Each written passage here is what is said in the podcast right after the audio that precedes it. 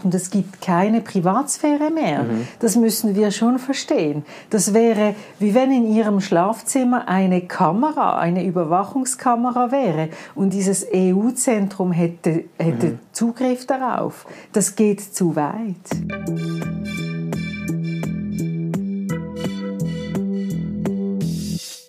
Willkommen bei Studio Libero, dem Podcast des Schweizer Monats, der Autorenzeitschrift für Politik, Wirtschaft und Kultur. Judith Belesch ist Geschäftsführerin des ICT-Wirtschaftsverbandes SWICO und sitzt seit 2019 für die GLP im Nationalrat. Sie spricht über die EU-Chat-Kontrolle und wie diese systematisch in unsere persönliche Freiheit eingreift.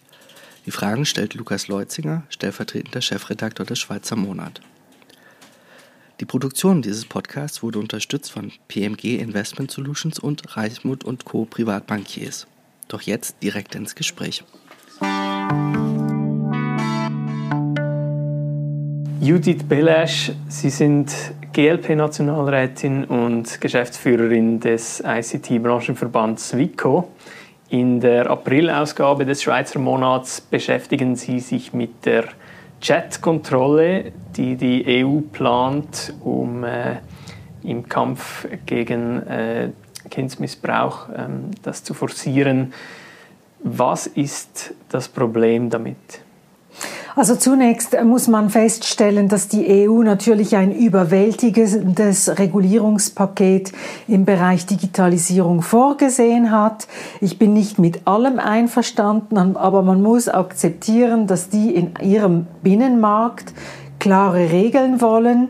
Da muss man Kompromisse eingehen, aber bei der Chatkontrolle ist der Eingriff in unsere Grundrechte dermaßen einschneidend, dass ich da wirklich das zurückweisen muss. Und wir müssen auch aufpassen, dass das nicht überhand nimmt.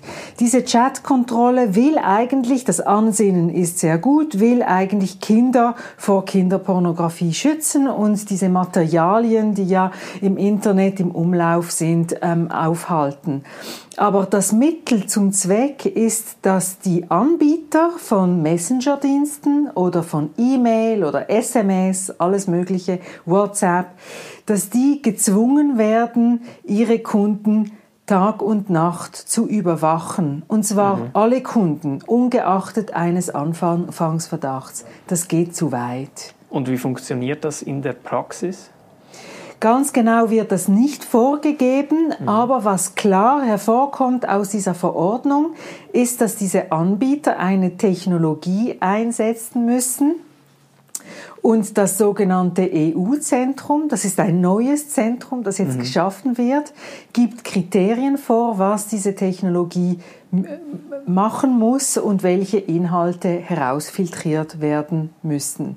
Und wenn diese, das ist dann irgendwie so ein algorithmisches System, so eine mhm. KI-Anwendung, wenn diese ähm, Inhalte, auffällige Inhalte findet, dann werden diese automatisch dem EU-Zentrum zugespielt. Mhm.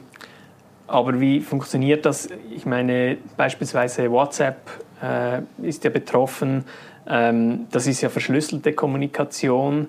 Äh, wie ist das technisch überhaupt möglich, dass, äh, das auf solche Inhalte zu durchsuchen, wenn die Kommunikation verschlüsselt ist?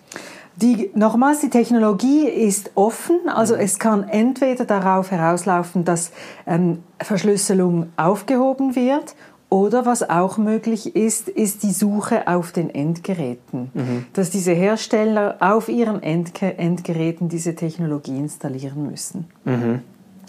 Aber ist es nicht stoßend, dass äh, Kinderschänder die Verschlüsselung ähm, ausnutzen können, um, äh, um ihre Taten quasi zu ja, das ist grauenhaft, mhm. natürlich. Kriminelle gibt es überall. Aber Sie müssen sich einmal vorstellen, die, diese Messenger-Dienste, das sind ja die Transportmittel. Jetzt gibt es überall auf der Welt Diebe. Aber die ZVV wird nicht gezwungen, sie die ganze Zeit zu durchsuchen, ihre Taschen zu öffnen, mhm. nur weil sie eventuell ein Dieb sein könnten. Mhm.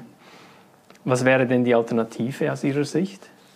Also grundsätzlich sehe ich natürlich auch sehr viel präventives Potenzial, was mhm. möglich ist. Oder diese Jugendliche begeben sich in diese Medien und sind schlecht geschult. Wir haben eindeutig zu wenig Digital Literacy in der Schweiz und weltweit. Es gibt ja Erhebungen. Zwei Drittel der Jugendlichen fühlen sich nicht in der Lage, Inhalte, die sie im Internet antreffen, auf ihre Echtheit oder auf ihren Wahrheitsgehalt ähm, zu prüfen. Mhm. Sie, sie, sind, sie geben das zu, sie sind überfordert. Und dann lassen sie sich wohl auch auf die falschen Menschen ein im Internet. Mhm. Da könnten wir sehr viel machen. Und dann ist natürlich die Rechtsdurchsetzung. Also da habe ich natürlich nichts dagegen, wenn ein Anfangsverdacht besteht in einschlägigen, dubiosen Foren, dass da natürlich der Staat die Möglichkeit hat, das Analoge von ähm, oder das Digitale von Rechtsdurchsuchungen, von Hausdurchsuchungen mhm. zu machen. Aber das braucht natürlich einen Anfangsverdacht. Mhm. Also Sie stören sich vor allem daran, dass quasi alle unter Generalverdacht gestellt werden alle unter Generalverdacht und es gibt keine Privatsphäre mehr. Mhm. Das müssen wir schon verstehen. Das wäre, wie wenn in Ihrem Schlafzimmer eine Kamera, eine Überwachungskamera wäre und dieses EU-Zentrum hätte, hätte mhm. Zugriff darauf. Das geht zu weit. Mhm. Und Sie kritisieren auch, dass quasi ähm, die die institutionelle Macht an äh, private Unternehmen ausgelagert wird. Warum stört Sie das? Ja, das stört mich eben schon ähm, bei dieser anderen Regulierung, die heißt ähm, DSA, Digital Services Act, wo große Plattformen als Beispiel Twitter, mhm. gezwungen werden, illegale Inhalte zu entfernen. Und natürlich wollen wir das. Ich will auch keine illegalen ähm, Inhalte auf diesen Plattformen. Kommt halt darauf an, was man als illegale Inhalte definiert. Und jetzt haben Sie es selbst gesagt. Normalerweise entscheiden Gerichte darüber mhm. und es ist nicht in jedem Land alles illegal. Ich nehme als Beispiel immer diese berühmt berüchtigte Majestätsbeleidigung. Mhm. Das kann in einem Land illegal sein und in einem anderen Land ist es einfach nur ein beleidigender Inhalt. Das mhm. ist noch lange nicht mhm. illegal. Und so wird natürlich institutionelle Macht an private Plattformen, an private Platt ähm, Anbieter ausgelagert. Und das ist natürlich aus staatspolitischer Sicht schon bedenklich. Mhm. Jetzt könnte man sagen, gut, die EU macht jetzt das, kann uns ja egal sein. Ähm, inwiefern ist die Schweiz von dieser Regulierung betroffen? Äh, sie ist voll davon betroffen, oder? Die, im, Im digitalen Bereich ist die Regulierung meistens extraterritorial. Das heißt, sie entfaltet Wirkung außerhalb des regulierten mhm. Territoriums. Und es steht auch gleich äh, ganz explizit in dieser Verordnung zur Chatkontrolle, dass ähm, die, die Kontrolle überall Wirkung entfaltet, wo ein Anbieter tätig ist. Mhm. Also, also, wenn weltweit. Sie können schon auf Threema gehen, mhm. aber Threema bietet ihre Dienste natürlich auch außerhalb der Schweiz statt, äh, an. Mhm. Ähm, Sie und Ihre Partei äh, befürworten ja sonst eine engere institutionelle Anbindung an die EU. Äh, zeigen solche Gesetze nicht, dass das vielleicht nicht so eine gute Idee ist? Ja, man darf nicht das Kind mit dem Bade ausschütten. Also grundsätzlich profitieren wir von äh, einer geregelten Beziehung zur EU und wir befürworten auch die institutionelle Anbindung. Aber man muss nicht alles gut finden. Und Missstände dürfen auch benannt werden, auch in einer Partnerschaft. Darf man sagen, was einem nicht gefällt und hätten wir natürlich eine engere Anbindung oder, oder geregelte Beziehung, so hätten wir auch die Möglichkeit, uns genau in diesen Bereichen einzubringen, wo wir finden, das geht zu weit, dass eine, mhm. eine Regulierung ist unverhältnismäßig. Und im Moment müssen wir nur nachvollziehen, also der Souveränitätsverlust ist derzeit viel größer. Sie schreiben auch, dass die Chatkontrolle gegen die Bundesverfassung und gegen die Europäische Menschenrechtskonvention verstößt.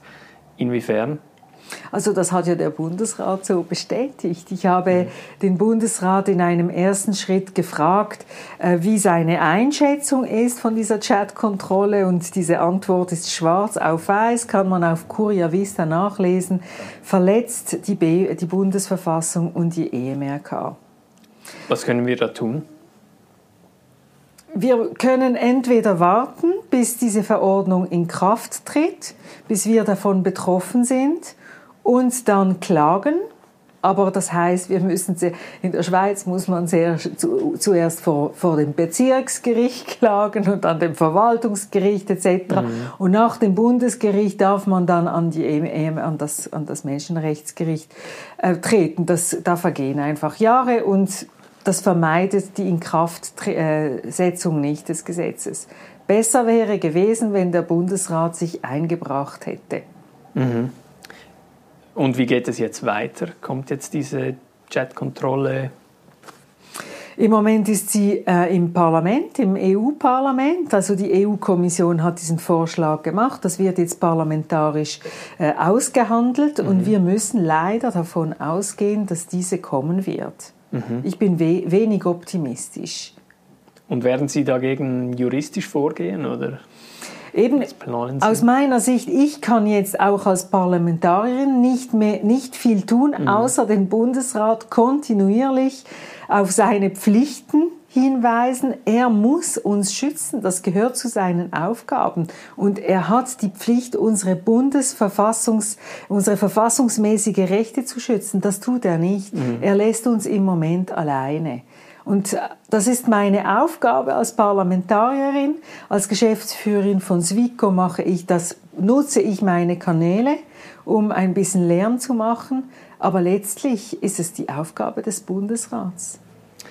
Sie schreiben am Ende Ihres äh, Artikels, Zitat, der unverhältnismäßige und andauernde Eingriff in unsere persönliche Freiheit lässt sich durch nichts rechtfertigen, auch nicht durch die legitime Bekämpfung der Kinderpornografie.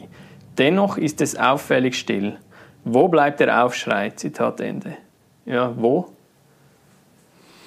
Ja, eben, er, er bleibt aus, er bewegt sich so ein bisschen bei Netzaktivisten, diese sind sehr alarmiert. Ähm, in der Schweiz, auch in Deutschland und in gewissen Kreisen im Ausland. Aber es gibt andere Staaten, die finden das super. Mhm. Also osteuropäische Staaten, die lieben natürlich das. Die haben große Freude daran, an dieser Chatkontrolle. Das gibt dem Staat extrem viel mehr Macht. Also das mhm. Machtgefälle nimmt noch zu. Sogar Frankreich findet diese Chatkontrolle eine bäumige Sache. Generell scheinen Überwachungsmaßnahmen äh, auch in der Schweiz auf, auf Anklang zu stoßen. Warum lassen sich die Leute eigentlich so gern vom Staat überwachen? Also in meinem Artikel schreibe ich es ja, äh, die Totalüberwachung kommt auf leisen Sohlen. Genau. Man spürt sie nicht. Es ist nicht wie eine Hausdurchsuchung. Schockierend ist ja, wenn Sie mal eine Hausdurchsuchung erleben müssen, das musste ich zum Glück noch nie, ist, die Polizei kommt und, setzt, und, und reißt alle Schubladen raus und kramt herum in ihrer Unterwäsche, was sie dort versteckt haben könnten. Mhm. Das spürt man nicht auf den digitalen Geräten. Es tut nicht weh. Es ist weniger schockierend. Mhm. Würden Sie sagen generell, dass äh, die Schweiz im Internet immer unfreiheitlicher wird? Ja. Ja, die Überwachung nimmt zu, auch im Bereich BÜPF. Das sieht man, BÜPF oder? müssen Sie vielleicht kurz erklären? Das ist das Überwachungsgesetz des Bundes. Da können die Strafverfolgungsbehörden und andere Behörden ähm, Anfragen einreichen. Man solle Auskunft geben. Also auch hier müssen die Anbieter, die Telekom-Anbieter Auskunft geben. Und das nimmt sehr, sehr stark zu. Und äh, jetzt will man ja auch diese Kosten pauschalisieren. Also je günstiger, finanziell günstiger es wird, eine solche Anfrage zu starten, desto mehr nimmt mhm. die Nachfrage zu. Und der EDÖP, das ist der Eidgenössische Datenschutzbeauftragte, erhebt das jedes Jahr und das kann man nachlesen. Ich finde das sehr bedenklich. Mhm. Und warum gibt es da nicht mehr äh, Widerstand dagegen? Noch einmal. Man spürt es nicht mhm. und Menschen, also der, der beliebte Spruch äh, ist, ich habe nichts zu verbergen. Mhm. Ja, ich habe auch nichts zu verbergen und trotzdem will ich den Staat nicht in meinem Wohnzimmer. Der hat dort einfach nichts verloren. Sie sind Nationalrätin der Grünliberalen. Wie sind Sie zu dieser Partei gekommen? Ich habe lange gewartet. Ich wollte ja früh schon in die Politik. Ich habe lange gewartet nach einer Partei, die meinen Ansprüchen gerecht äh, wird. Einerseits bin ich wirtschaftsliberal und liberal, wirklich progressiv liberal. Auf der anderen Seite möchte ich auch, ähm, dass dass das Klima berücksichtigt wird. Das ist ja auch ein liberales Ansinnen. Und erst die grünliberale Partei hat diese zwei wichtigen Anliegen kombiniert. Mhm. Kürzlich ist die GLP-Kantonsrätin Isabel Garcia zur FDP übergelaufen, äh, weil ihr die Grünliberalen zu links geworden sind. Wie wohl fühlen Sie sich noch in dieser Partei? Ich fühle mich sehr wohl. Ich, ich stehe hundertprozentig hinter meiner Partei, was aber nicht heißt, dass ich immer zufrieden bin. Mhm. Ich finde auch, wir könnten ein bisschen mehr äh, Richtung Wirtschaft ähm, politisieren, das ist klar, aber dort habe ich auch einen Hebel. Ich kann viel bewirken in mhm. der grünliberalen Partei und kann eben Wirtschaftsanliegen bekannt machen. Ich sehe das als große Chance. In Zürich ist die GLP ja Teil einer sogenannten Klima- und Fortschrittsallianz und stimmt regelmäßig mit äh, Links-Grün. Äh, wie viel Liberalismus steckt denn noch in den Grünliberalen? Also wenn man fürs Klima etwas machen will, dann muss man mit Linksgrün stimmen. Das ist halt, sind halt einfach diese Partner und diese Allianz ist aus meiner Sicht unverdächtig. Das kann man nachlesen. Da geht es wirklich um Fortschritt bei der Klimapolitik. Mhm. Ich finde das gar nicht bedenklich und das hat nichts damit zu tun, wie liberal wir sind. Oder unliberal ist natürlich, wenn man auf Kosten des Klimas lebt, ohne diese Kosten zu inter internalisieren. Also mhm. das ist eines der liberalsten Anliegen, dass man externe Kosten internalisiert. Mhm. Und da, da muss, muss man halt sich äh, mit diesen Partnern zusammentun, die diese, diese äh, Ziele teilen. Aber das hat mit Wirtschaftspolitik noch nicht viel zu tun. Wir waren natürlich in der Wirtschaftspolitik in vielen Beispielen wirtschaftsliberal. Aber würde die GLP nicht besser eine äh, Wirtschaftsallianz mit äh, bürgerlichen Parteien äh, eingehen, um die Attraktivität des Wirtschaftsstandorts zu stärken? Es ist denkbar, dass wir, dass wir in Wirtschaftsfragen uns mit den Bürgerlichen zusammentun. Ja? Mhm. Das ist für mich nicht ausgeschlossen. Wir sind, wir sind nicht so festgefahren. Das ist ja irgendwie, wir müssen das immer wieder erklären. Für uns ist es egal, ob links oder rechts. Wir wollen Ziele erreichen und für diese Ziele müssen wir Mehrheiten suchen. In der mhm. Politik geht es letztlich um Mehrheiten. Und für die einen Fragen müssen wir uns mit einem Lager, Lager und für andere Fragen mit dem anderen Lager zusammentun. Hauptsache ist, wir finden Lösungen. Was sind Ihre Ziele für die Wahlen im Herbst? Also, dass ich wiedergewählt werde, wäre schon mal sehr, sehr gut. Wir wünschen uns auch im Kanton Zürich, dass wir ähm, meine Kollegin Tiana Moser in den Ständerat bringen. Das wäre gut. Das ist, das ist das Hauptziel. Sechs Sitze plus mhm. ein Ständeratssitz. Ja. Und wie viel gewinnen?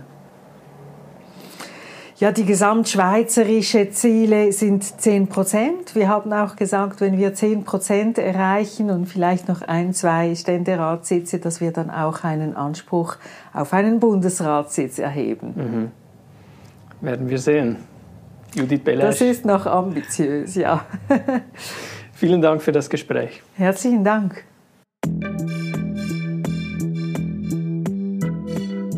Das war Studio Libero, ein Podcast des Schweizer Monats. Weitere Informationen finden Sie unter www.schweizermonat.ch.